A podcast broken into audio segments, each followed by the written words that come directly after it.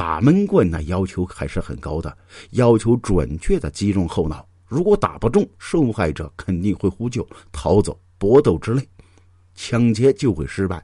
在夜晚打闷棍并不容易成功，白天就不同了。光天化日，艳阳高照，一般路人都会感觉自己比较安全，没什么警惕的心理，容易被偷袭。专案组还认为，歹徒不但狡猾，还对警方很了解，似乎有过从警的经历。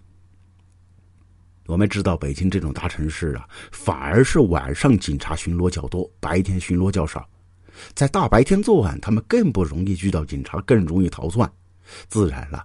大白天作案是需要胆量的，一般的鼠辈是绝对不敢的。这说明歹徒不但聪明，还很狡猾，胆量也是很大。有意思的是啊，最初那个和歹徒搏斗的退伍军人向警方提供了一个线索。这个退伍军人认为，拿刀那个高个子青年可能当过兵或者当过警察，练过搏击。我这上去夺刀的时候，他是没有防备的。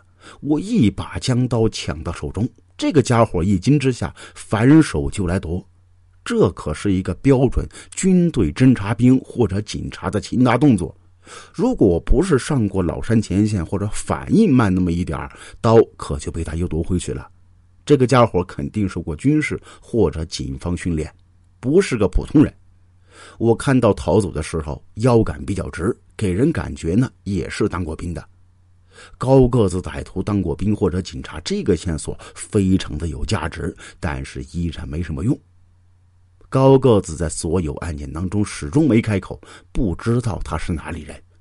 全中国当过兵的和警察的有多少人呢？上千万呢？怎么找啊？以上几点都说明这两个歹徒非常高明，但高明的还不止这些。专案组还认为。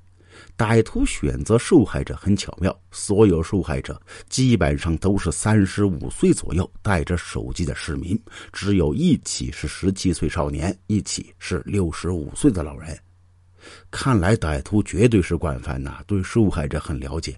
一般年轻人那没什么经济基础，身上不会有什么钱，也买不起手机。年纪大的老人上街只会带零钱，更不会带手机。三十五岁左右的市民呢，正好是事业较好、经济基础较好的年纪，身上带的钱较多，带手机呢也很多。至于打十七岁少年和六十五岁老人的两起，可能是因为这两人手上都拿着手机，一部手机最差的也可以卖到五六百元，高档的一两千块也算不错了。经过以上种种分析，这两个歹徒绝非初来乍到，应该是在北京的惯犯。矮个子闷棍杀人模式大哥，高个子是小弟。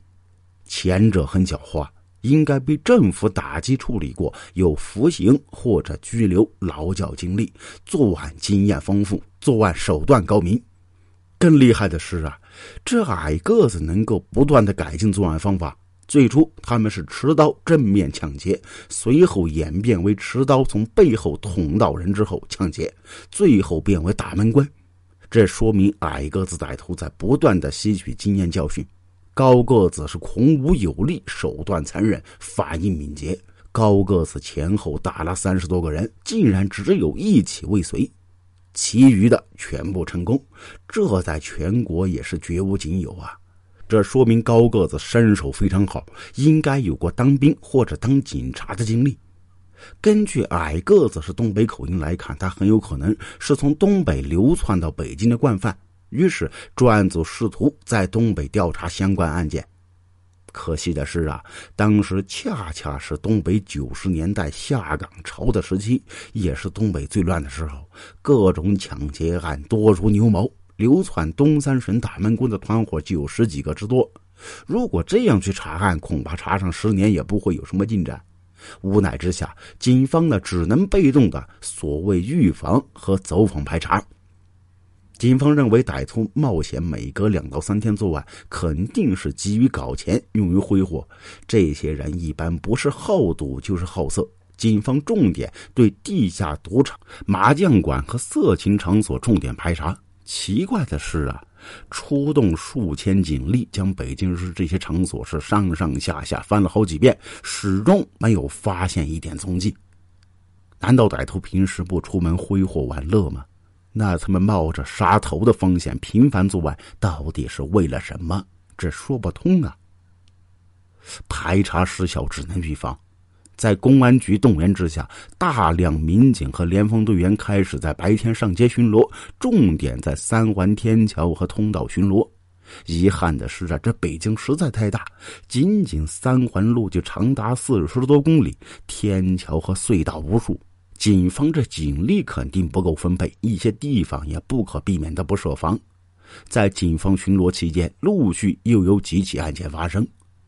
一个政府机关年轻干部杨某又被闷棍打中后脑，他被抢走手机之后，并没有当场晕倒，而是硬撑着跑到桥下呼救。路人将他送到医院的时候，他还神志清醒，但几分钟之后就陷入重度昏迷。医生认为杨某的伤势严重，很有可能成为植物人。闻讯而来的家属在病房里边是哭成泪人一般的。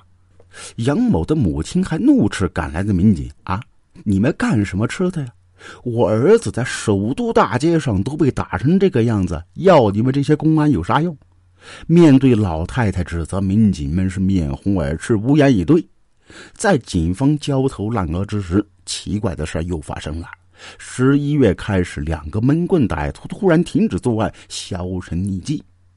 专案组对此百思不得其解。一些专家推测，可能是恶魔见风声紧，离开了北京，流窜到其他地方作案。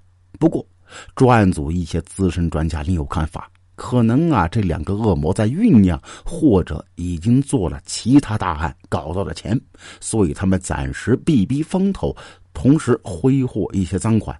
一旦钱用光了，他们还会继续作案。看来呀，是这些人分析对了。大约五个月之后，这两个家伙突然开始作案，竟然还毫不留情的杀人了。